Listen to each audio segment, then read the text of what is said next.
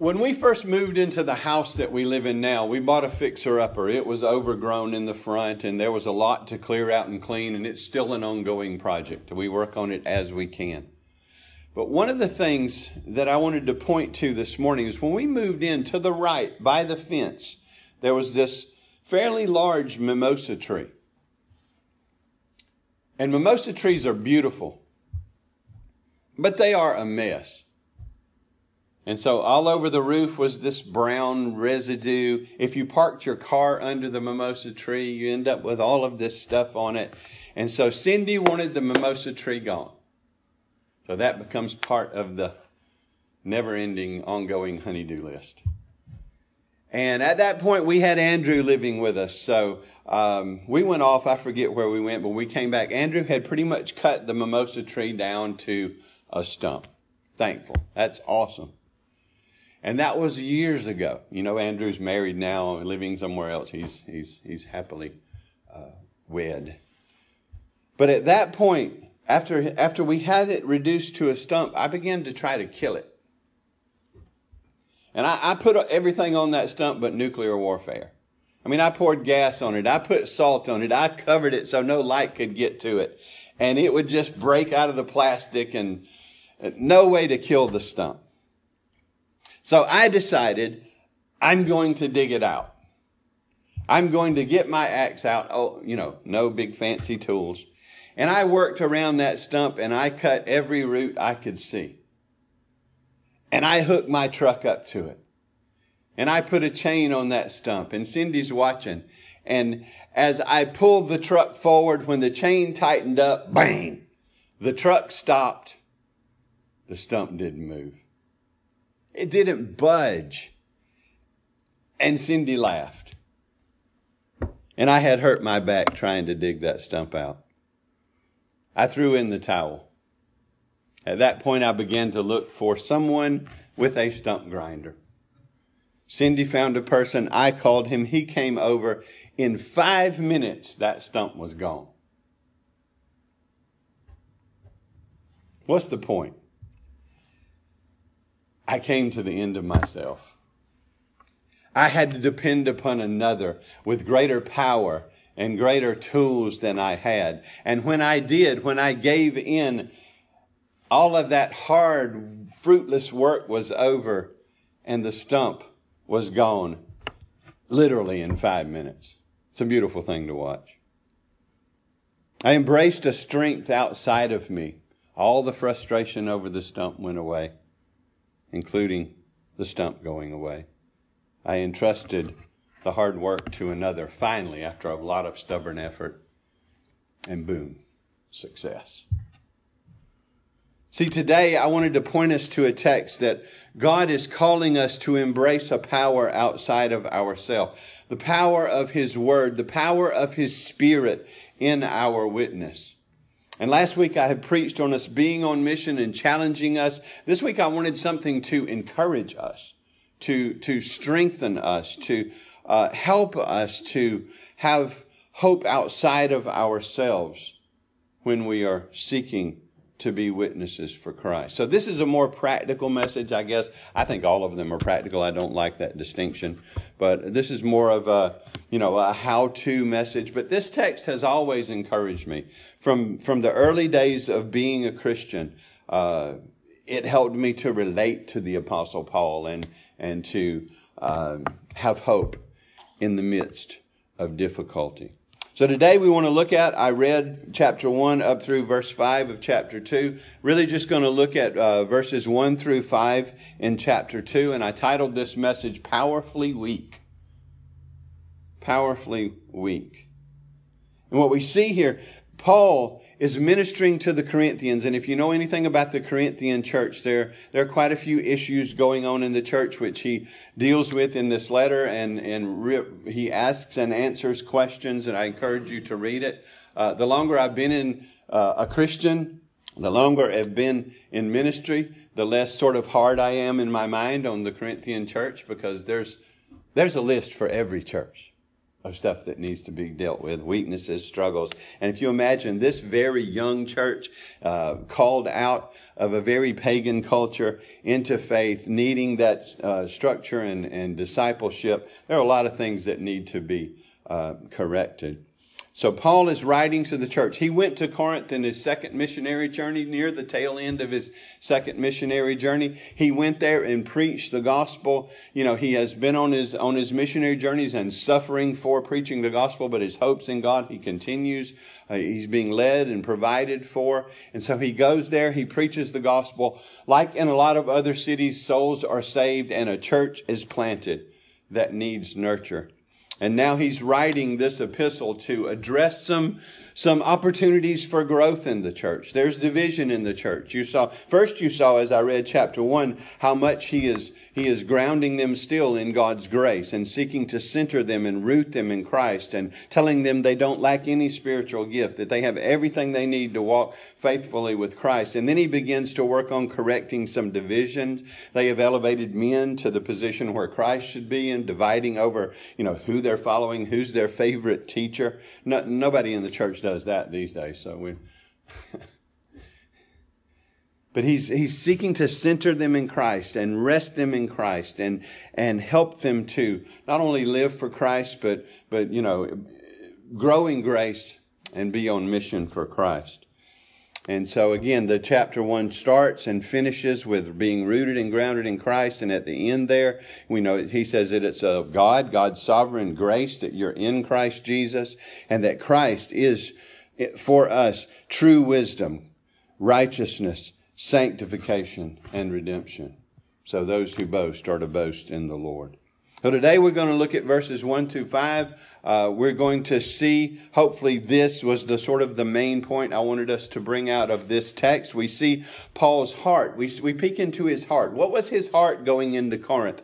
What was his philosophy of ministry? We like to use that term a lot. As he went in there with the gospel, how exactly did he go in and see God use him and see souls converted and a church planted? What's the trick? What's the secret? we get a peek into there's really no trick or secret. It's just depending on and following after Christ and trusting God and His Word.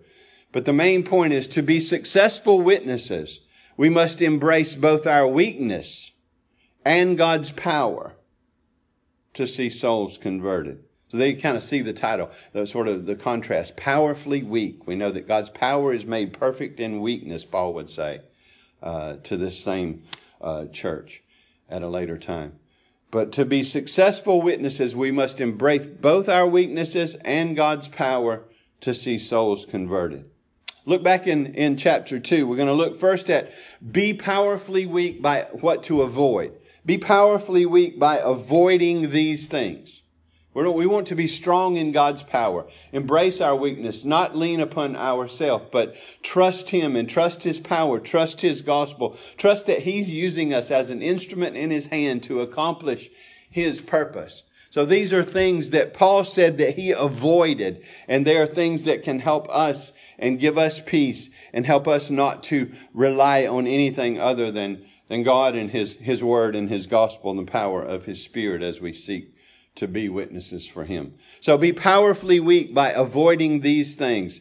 First, I put do not rely on human eloquence. Look what he says in verse 1 of chapter 2. He says, When I came to you, brethren, I know I moved that around a little bit, but it just flows, I think, better that way. When I came to you, Corinthians, when I came to Corinth, when I came with the gospel at first, when I came to you, brethren, brothers and sisters is the flavor there. Church, family in Christ, because by God's grace we've been called to faith.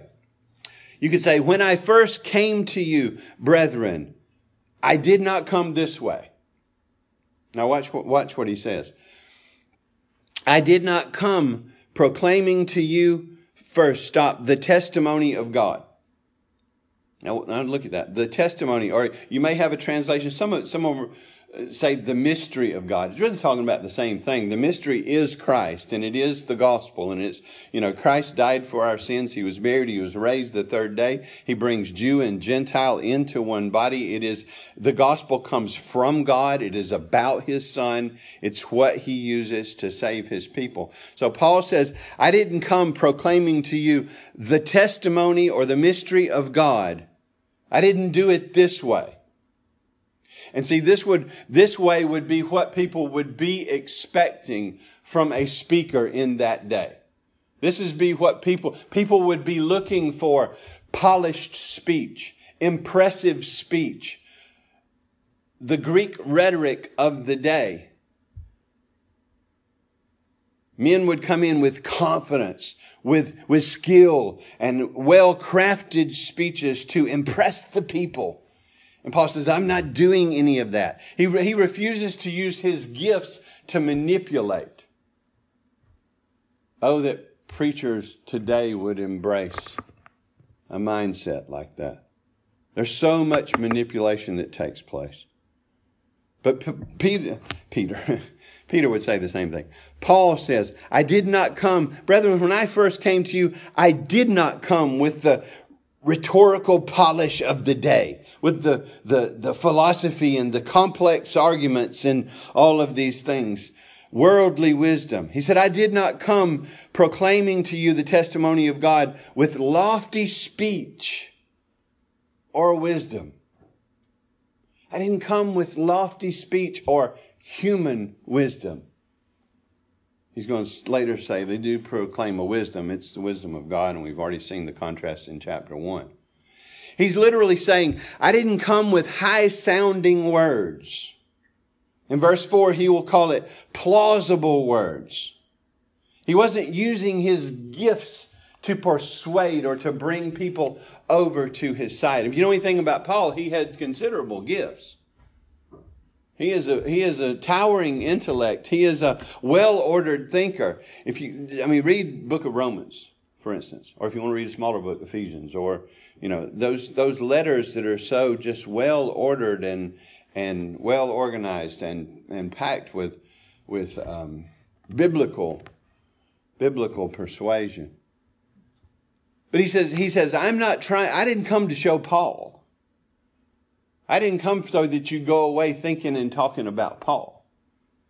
I didn't come to you with lofty speech, with high sounding words, with eloquence. My goal was not eloquence first and foremost. I mean, if you look up in the dictionary, eloquence is a, a discourse marked by force and persuasiveness. So I didn't come to be persuasive as it relates to the argument that I was crafting, the high sounding words that I was using, the worldly wisdom and the, the rhetoric of the day. I didn't come to you to be a polished speaker necessarily. To use my gifts to persuade you or manipulate you. He says, I didn't come to you with, with lofty speech or with human wisdom, the Greek polished tricks, if you want to do, of the day. Now, listen, we do know that Paul sought to persuade people. If you, if, you, if you look back on the missionary journeys that we've already studied in the book of Acts, you'll see him in the synagogue and, you know, in the streets and, you know, outside of the synagogue, seeking to persuade people but he's doing it from Scripture. He's trying to persuade them from Scripture that Christ, Jesus, is the Messiah, is the, the one who was looked forward to, the one who would come to save. So he's not using polished techniques to gain an audience and gain approval and turn them to his way of thinking. He wasn't seeking to put Paul on display. He wasn't using the art of intellectual persuasion to convert. No amount of eloquence can raise the dead. You can be as polished a speaker as you want to, and you have nothing in you that can raise the dead. And we know that before coming to Christ, Ephesians chapter 2, we were dead in our trespasses and sins. Preachers are preaching in a graveyard if they're preaching to unbelievers. It's usually a mixed audience. Sinclair Ferguson says it this way God will not share the spotlight. There cannot simultaneously be a demonstration of the Spirit's power and of my powers intellect or of speech or of personality.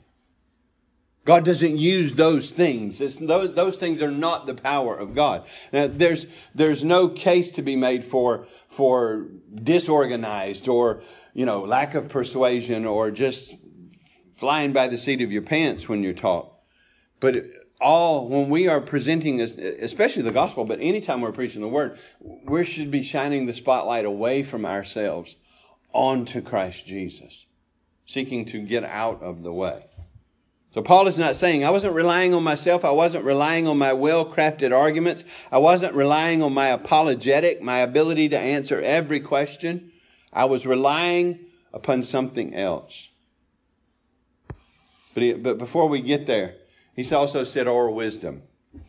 I didn't come to you with lofty speech or wisdom. Think human wisdom, worldly wisdom, what he's already said he's, he's, he's bringing down in chapter one.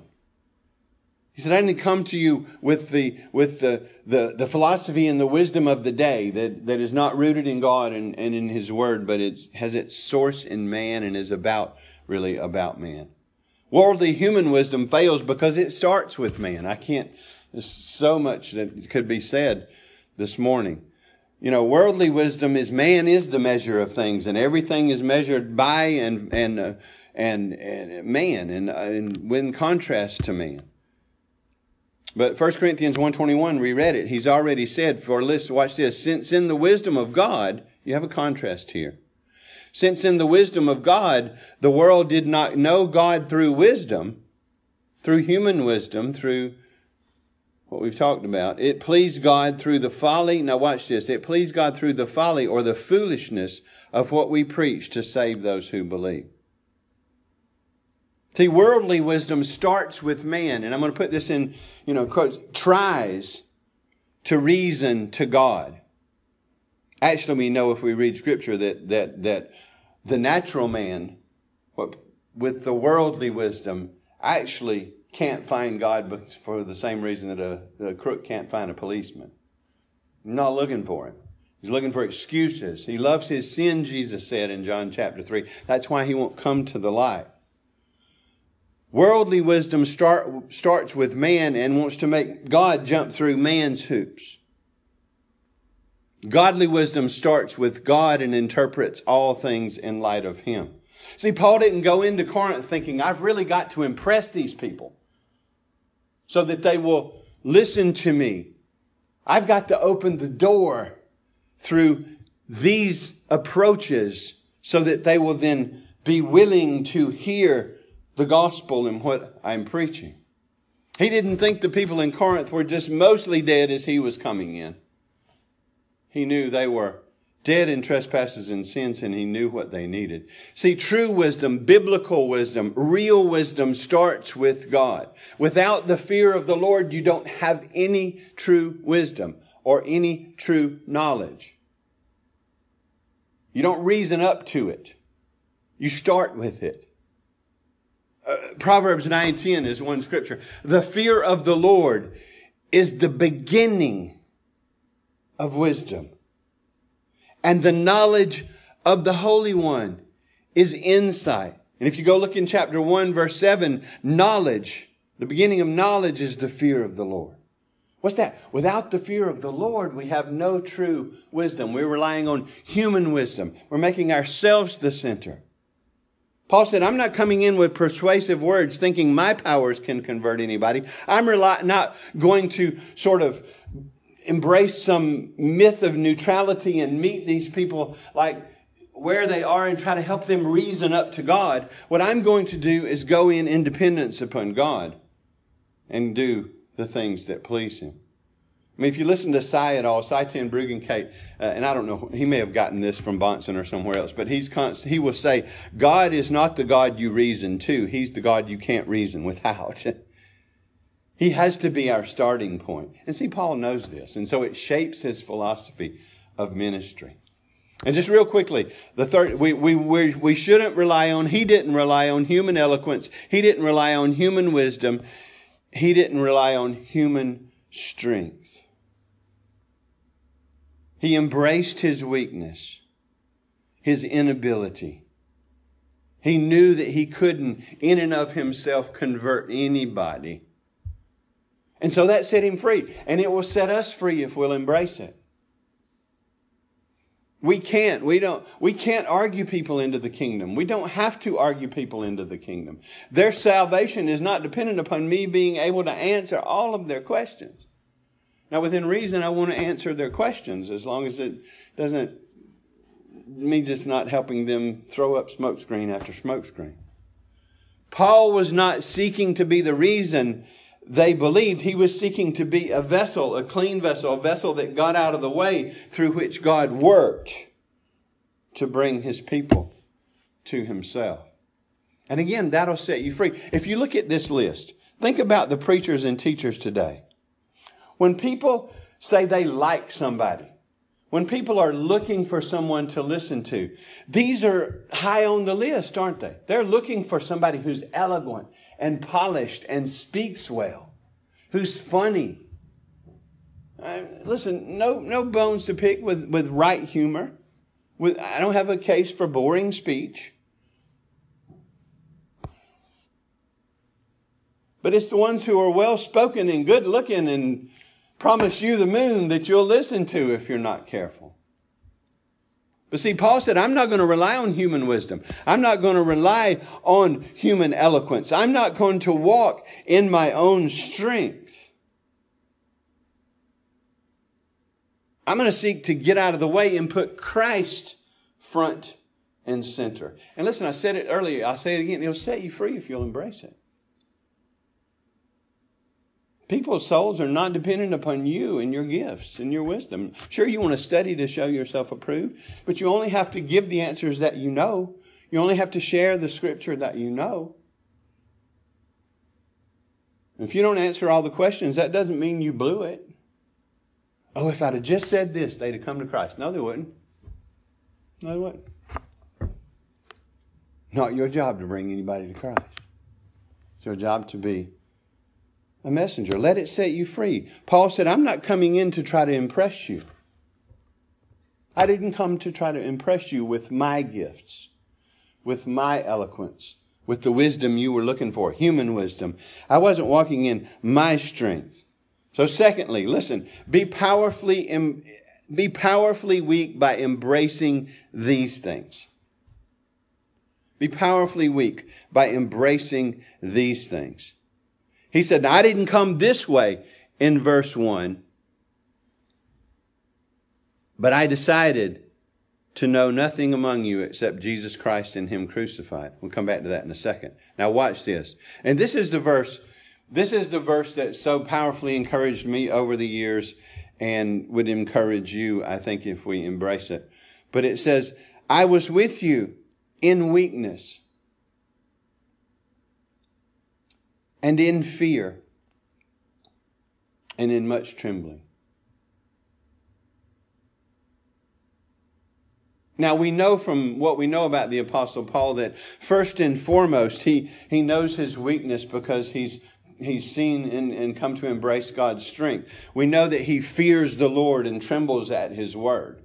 Right? So God first, God's glory first, eyes on God. It's an intimidating thing to minister for God and to preach His word. So the first part of that fear and trembling is His fear of the Lord. But listen, there was some real intimidation. This is a human.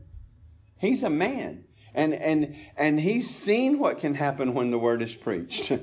and it brings joy and it brings trouble. But he says, I was there. My knees were knocking. I was in touch with my weakness. I had fear in my heart. I had to pray into and embrace Christ and the mission and his strength coming to you.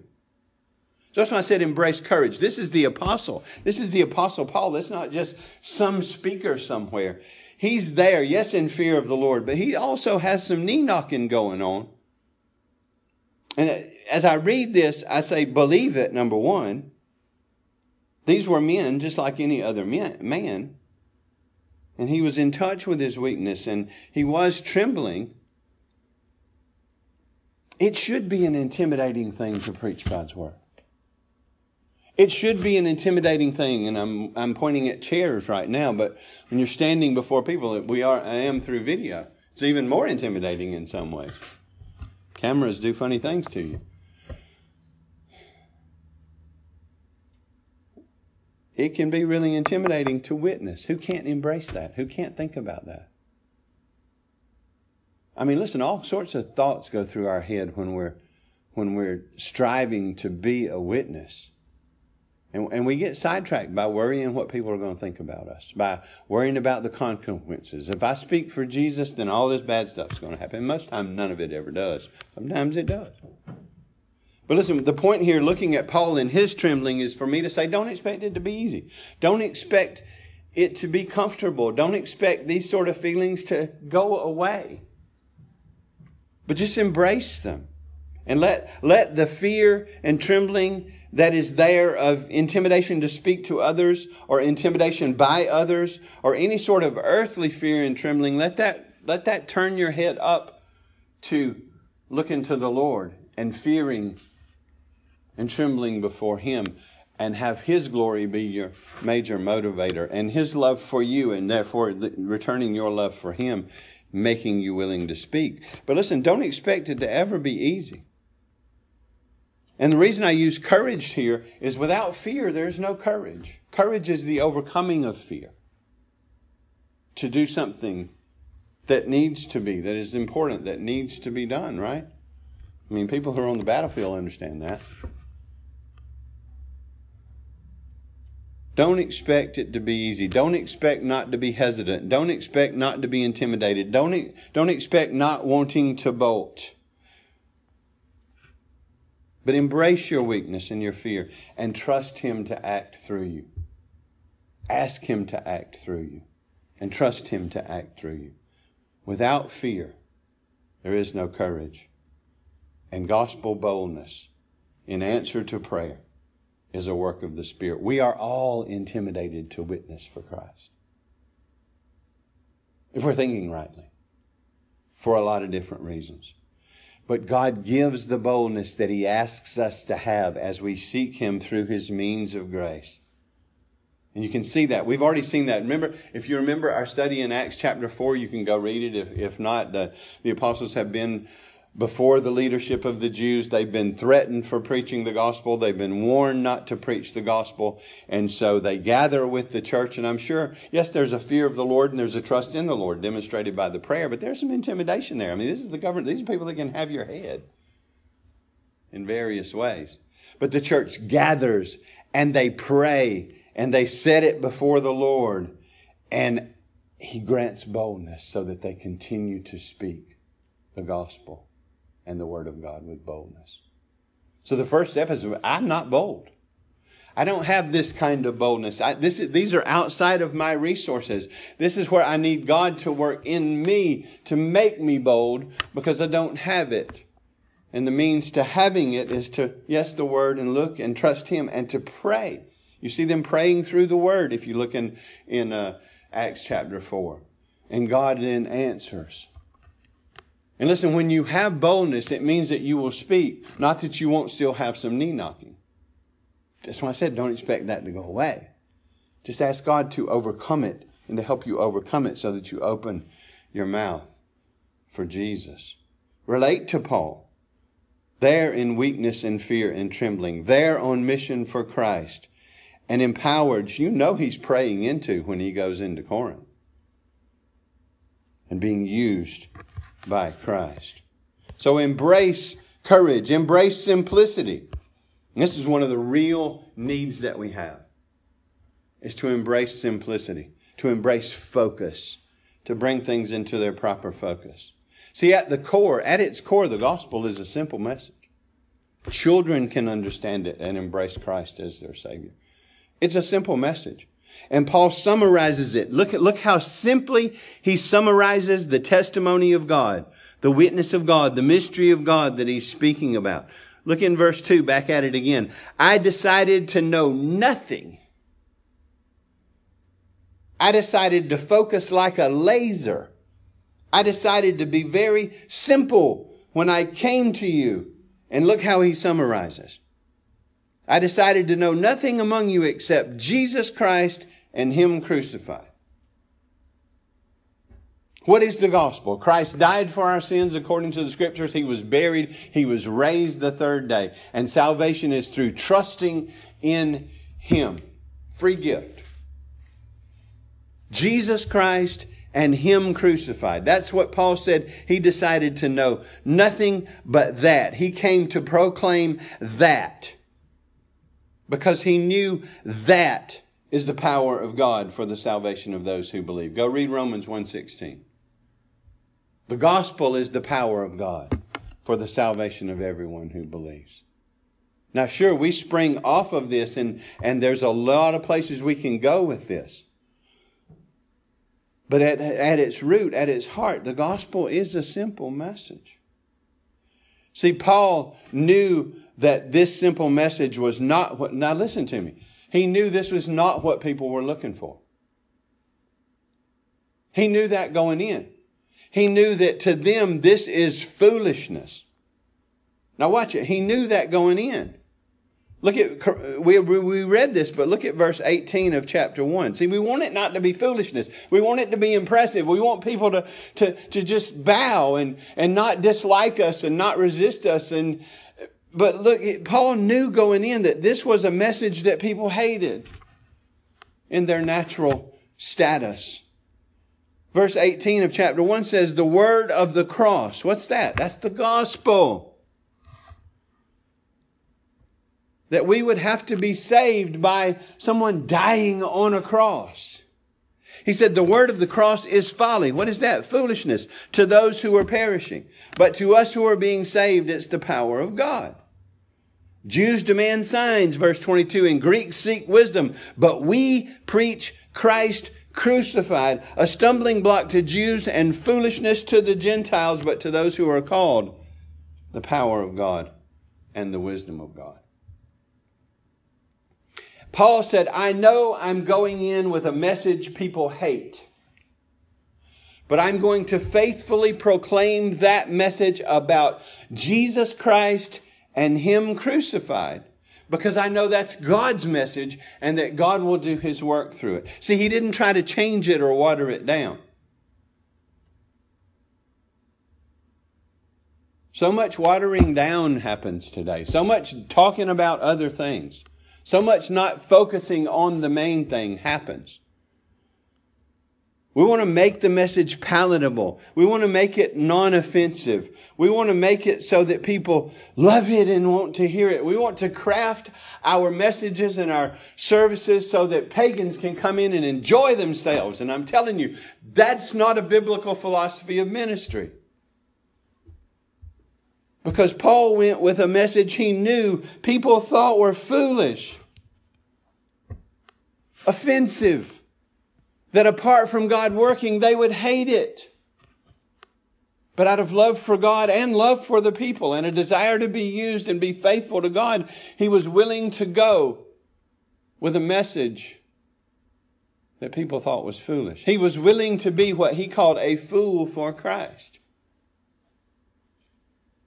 He was willing to not be impressive. He was willing to be simple. He was willing to take the spotlight. And we don't do spotlights here. But if you've ever been to a show where you see a spotlight that zooms in, he was willing to keep the spotlight on Jesus and not himself. He was willing to preach that foolishly simple message, knowing that the Spirit would use it to both call and grow his people. And God did. And a church was planted. It wasn't about him being clever. having the best illustrations and all of these. It wasn't about drawing the spotlight on Paul at all. It was about Christ being glorious and highlighted as the Savior that He is. James Denney said this, another quote No man can give the impression that he himself is clever and that Christ is mighty to save.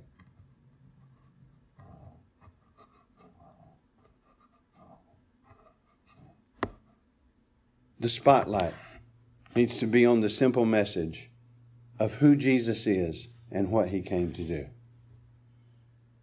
Because that is the message that God uses, not just words, God uses to convert and grow his people. So, can you start witnessing to people with Jesus? Yeah. Yes, you can. And then you can fill it in with details as you discern the need for more. I mean, the summary of the gospel is Christ. One word Jesus is the gospel. Christ died for our sins. He was buried. He was raised from the grave, and salvation is found in him. Who is Jesus? Why did he come? Very simple gospel outline. We don't have to start with the law and work our way up to Jesus. But as we start talking to people about who Jesus is, we have to explain God man, why he came, right? And as we, we ask them, why did he come? Then we might discern they don't really understand sin, so we can go back, we can bring all of that in so that there's true biblical conviction. But yeah, you can start with Jesus. See, many, the reason I'm, I went here and the reason I'm, I'm talking about this now one of the reasons is, and it's especially true sometimes in the Reformed church, we don't witness because we overcomplicate the message. We don't witness because we overcomplicate the message. We're not sure we're going to say the right thing. We're waiting until we get it all figured out. Paul didn't do that. Now, again, I grant this is a summary. But this can be very helpful to us if we will simplify so that we can actually do it. And we can bring all of the stuff that we know. Listen, God doesn't expect you to share anything you don't know. He will empower you to share His word and share what you've learned. And the words I don't know are very important. There's three other words, four, but I'll find out. I don't know, but I'll find out. I don't know. I can help you with that. Most of the times, those things don't ever turn out to be important. But see, many times, most of the time, we don't witness because we're scared of what people are going to think about us or we are afraid we're going to mess up the message. We've overcomplicated it. See, in our witness, and I don't blame you if this is your, I mean, I'm not trying to dig up any more stumps that size. We don't witness because we're trying to dig up the stump, and it's hard and it hurts your spiritual back when you try to, right? Listen, listen to me. This, this is everything, but especially witness. Always keep things as simple as possible. Now, I said as possible. But always keep things as simple as possible. Always keep the spotlight focused on Jesus. Be willing to share a very short message of Jesus Christ and Him crucified or to expand upon that when it's necessary. But don't overcomplicate the message or you won't share the message. And then last thing, he, he embraced faith. So what we want to avoid is, is, is relying on eloquence and human wisdom in our own strength. What we want to embrace is Holy Spirit fueled courage, boldness with the gospel. We want to embrace simplicity, and last, we embrace faith.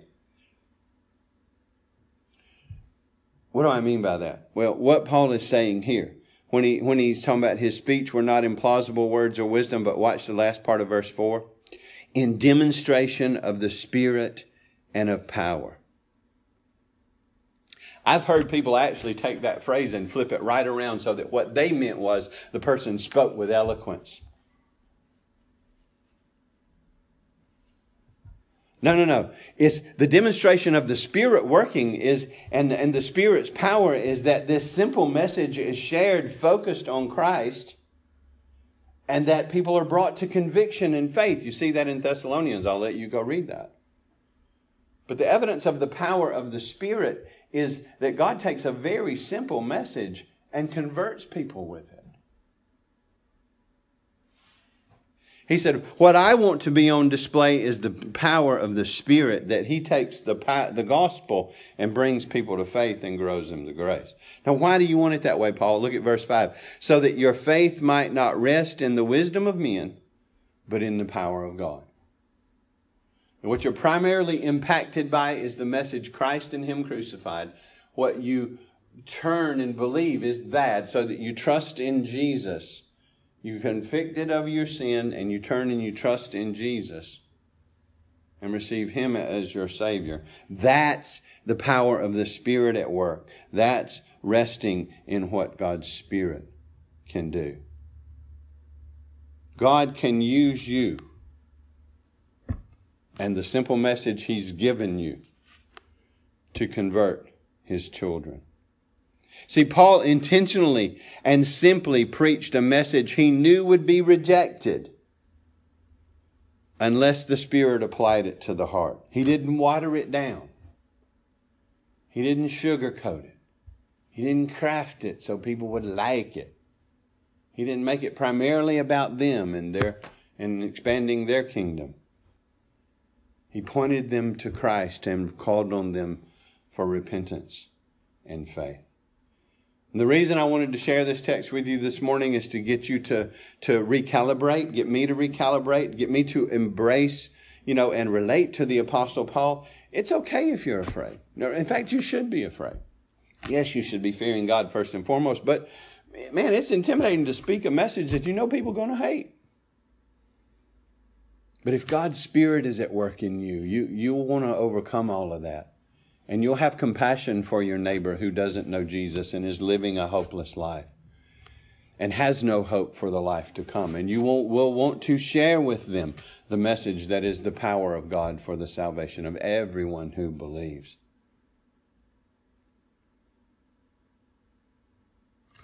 Let's share with people Jesus Christ and Him crucified. Today, I want to give you a challenge and a simple outline. A challenge and a simple outline. First, the simple outline. I want to give you two questions. That's all. Two questions that come from this part of the text in chapter 2 Jesus Christ and Him crucified. And there's some things going on here that, that, that will help you and help me in, in our witness. The first question is Who is Jesus?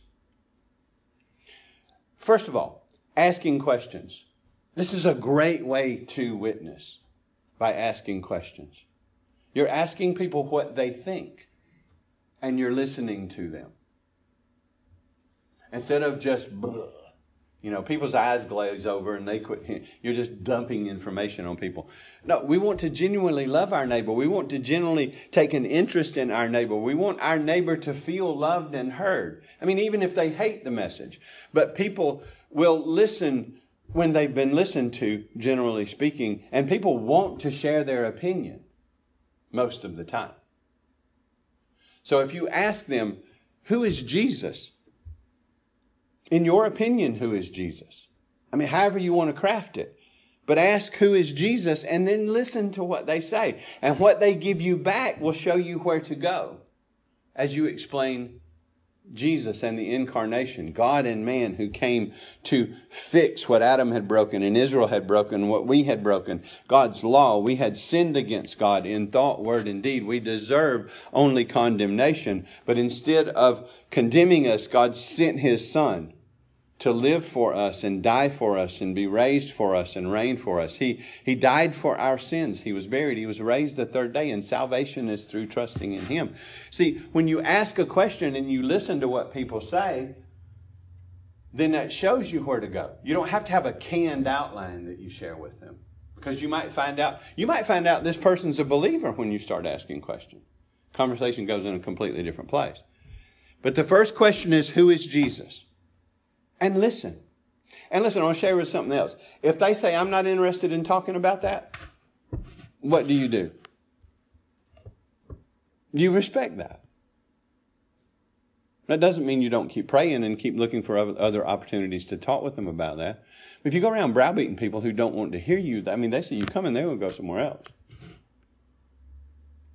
So don't don't you be the one that's offensive, but but you know, ask permission to ask questions and ask for their opinion, and most of the time you'll get it.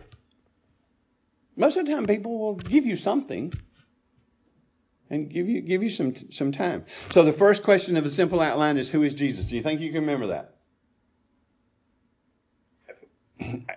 You have it already, right? Second question, what did he come to do? Or why did he come? However you want to phrase that. Who is Jesus? Why did he come? Why was he born? What was his mission? I don't care really how you answer that. I mean, ask that. What did he come to do? That's the second part. See, it was Christ, who is Jesus, and him crucified. What did he come to do?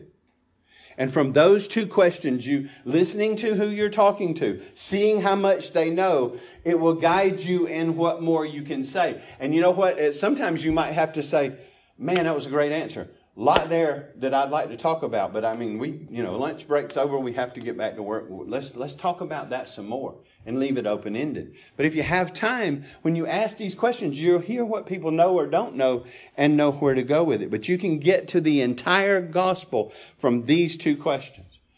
Who is Jesus? What did he come to do? Start here. Ask and listen and fill in the biblical details. And listen, when you're filling in details for people, share scripture. Share scripture. Even if it's sort of a your own paraphrase of what you remember, try your best to share in your answers, share scripture. The word is the power. The gospel is the power. But share scripture with people. So when you ask who was Jesus, you might get, well, he was a good teacher. He was a good man. He was a misunderstood man. You know, you can use C.S. Lewis and point him back to Scripture. You can use other things. You know, he's either liar, Lord, or he's a lunatic. You know, but, you know, just before you get there, just share with Scripture. Well, what about John 1 1? Or, you know, Scripture. Yes, he was a great teacher.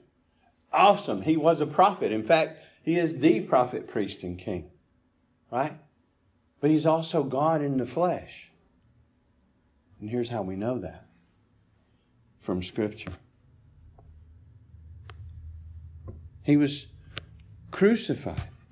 See? What did he come to do? They might, they might not have an answer for that, but you can tell them he came to live to fulfill all righteousness and to die to pay the penalty for our sin. If you don't have that much time, just do what the Bible does. Christ died for our sins, according to the Scripture. We all deserve wrath. He took that. He paid the penalty on the cross. So you see what I'm saying? You can take these two questions and see what people know with them, and from their answers, know where to go to bring in the law and to bring all the other things that you need to bring in so that they understand sin, they understand judgment on sin, they understand salvation, free gift in Christ. You can get there from two questions from Christ and Him crucified. Listen, I've had some of this feedback. If you don't want to, wit- to witness to people, if you don't want to tell them about Jesus, that is a heart problem. Now, it, come, it could come from prior experiences in the church. It could come for, from a lot of different reasons. But if you just simply won't talk to people about Jesus, you don't want to, that's a heart problem. That's something you need to pray into and talk to your pastors about. But see, most of us want to witness. We just embrace that we stink at it. We don't really know what to do. We're, we're, we get controlled by that fear, and so we, we just kind of get muzzled by it. So I wanted to help us. I wanted to help me this morning. I wanted to help you with giving us these two questions that we can ask and get to the gospel through them so that we can be witnesses. So, simple outline. I think you've already got it. Who is Jesus? What did he come to do? There's your outline. Now fill it in with biblical truth. All, all, all the biblical truth that you know. God doesn't hold you responsible to share the stuff you don't know. Remember and be willing to say, I don't know. But what you do know a lot more than you give yourself credit for when you get in the midst of these conversations. Anybody ever had that experience where you, you do get into a witnessing situation? This doesn't happen every time. Okay? But then you have those times when you get into a witnessing situation, and sometimes things are coming out of your mouth where you're even going, huh. I don't remember reading that or whatever, but I mean, because God's Spirit is empowering you. And, and most of the times you come away wishing you'd said some stuff, but encouraged because you did it. So try using these two questions. You'll find people more engaged and responsive if you do ask a question and let them speak. So let them speak and listen. And I want to challenge you this week. Listen, I'm committing to do this with you. I'm going to do this with you, and I'm going to stand up here if we're still live streaming next week or wherever we are. I'm going to stand up here and either confess my sin for not doing it or tell you what happened. I'm going to embrace this challenge with you. I'm committing with you. Ask these two questions of somebody outside your comfort zone. You can't check it off by going and asking your two year old at home or your spouse. I mean, once you do that, talk about that with your spouse and your Christian brothers and sisters and teach it to your children. But a coworker or a neighbor, and pray before you do, right? If you, you know, pray in the morning, you, it might be a general prayer and you might not see this opportunity coming. But seek to make the opportunity to ask these two questions to somebody outside of your comfort zone talking about these things with somebody you at least suspect is not a believer. Right? So the homework this week is to ask somebody outside your comfort zone these two questions. I mean, make it easy. Blame it on me if you want to. The preacher asked us as sort of a homework from the sermon to ask people two questions. Can I ask you those two questions? They say no. Okay, cool. Go find somebody else. Right? So, however you want to craft that. But ask these two questions. That's the application. That's it. So we saw that we were called to be on mission based on Christ being king, based on him giving us the gospel and the command to make disciples last week. Now this week I'm trying to help us how to do that. And so those two questions come simply from Christ and him crucified. Ask those two questions this week. Listen, if this week you're not around anybody that you could ask those two, and I realize social distancing is making this hard. You can do this online. Not just generally, though. Right? Find a person, Zoom with a person, message with a person, or whatever other form you have of talking to a person. Or do it in person. When things are loosening up some. More stores are open. More opportunities are out there. But if we never get around unbelievers, that's a problem in our life anyway. We need to be around people who don't know Jesus. But please join me this week. I'm committing to do this with you. That this week I'm going to ask somebody I at least suspect is an unbeliever, whether it's my neighbor or whatever, and I'll pray into it. I'm going to ask them these two questions and seek to share Christ with them. Will you do it? Remember, embrace a power outside yourself. Don't try to dig up the spiritual stump of unbelief on your own resources. Embrace your weakness and God, embrace God's strength. Embrace courage through prayer. Embrace simplicity, Jesus Christ and Him crucified. And go with His gospel in His strength for His glory and for your own good. Go and be powerfully weak this week. To live is Christ. Let's pray. Lord Jesus, you told the first disciples to follow you and you would make them fishers of men. And you are continuing to make fishers of men and women. You are continuing to make gospel witnesses and help us be those witnesses. And I pray, help us be those witnesses this week. Help us to stop procrastinating. Help us to stop being controlled by fear and comfort and whatever else is controlling us that keeps us from speaking of you. Open our lips. First of all, open our hearts to love for you, Lord Jesus, to love for our neighbor who doesn't know you to knowing that their need is, their primary need is to know you, is to be saved, is to trust you. To believe that the gospel is the power of God for the salvation of those who believe. So help us to pray into it and confess our fear and weakness and all of that to you. Help us to pray for opportunities. Help us to even sort of spiritually look around when we pray and pray for specific people that we might be able to ask these two questions of, to really want to share the gospel with. And maybe we only get to ask one and we're going to come back and talk about it later. But help us to find somebody that we can ask both of these questions to. Not just to check it off, but sort of to step back into our gracious and joyful responsibility to be light and salt because that's what we are. Help us to respond rightly to conviction with repentance. Help us to respond to our weakness with prayer. And uh, just use us as, as an instrument in your hands, Lord, to share the glory of the good news of the salvation that we have in Christ with those who don't know you. Lord, if there be any listening to this sermon that, that don't know you today, we pray that you would give them an understanding of their need for Christ. That we have all broken your law. We deserve your condemnation. We stand under your wrath and we, we cannot have hope for life after this life without your grace. We cannot fix our sin problem. We need someone to fix it for us.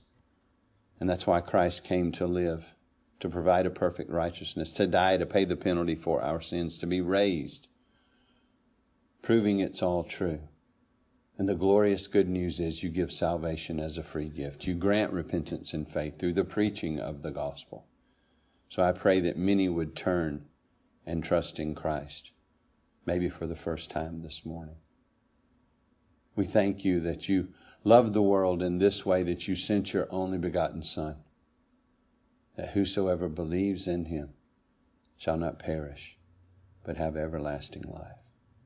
And those of us who have come to faith in you, refill us with that zeal we had at first, with that love we had at first when we came to faith in you. And rest us in you. And help us, Lord, to speak of grace, to brag on our God, to share the good news of salvation in Christ.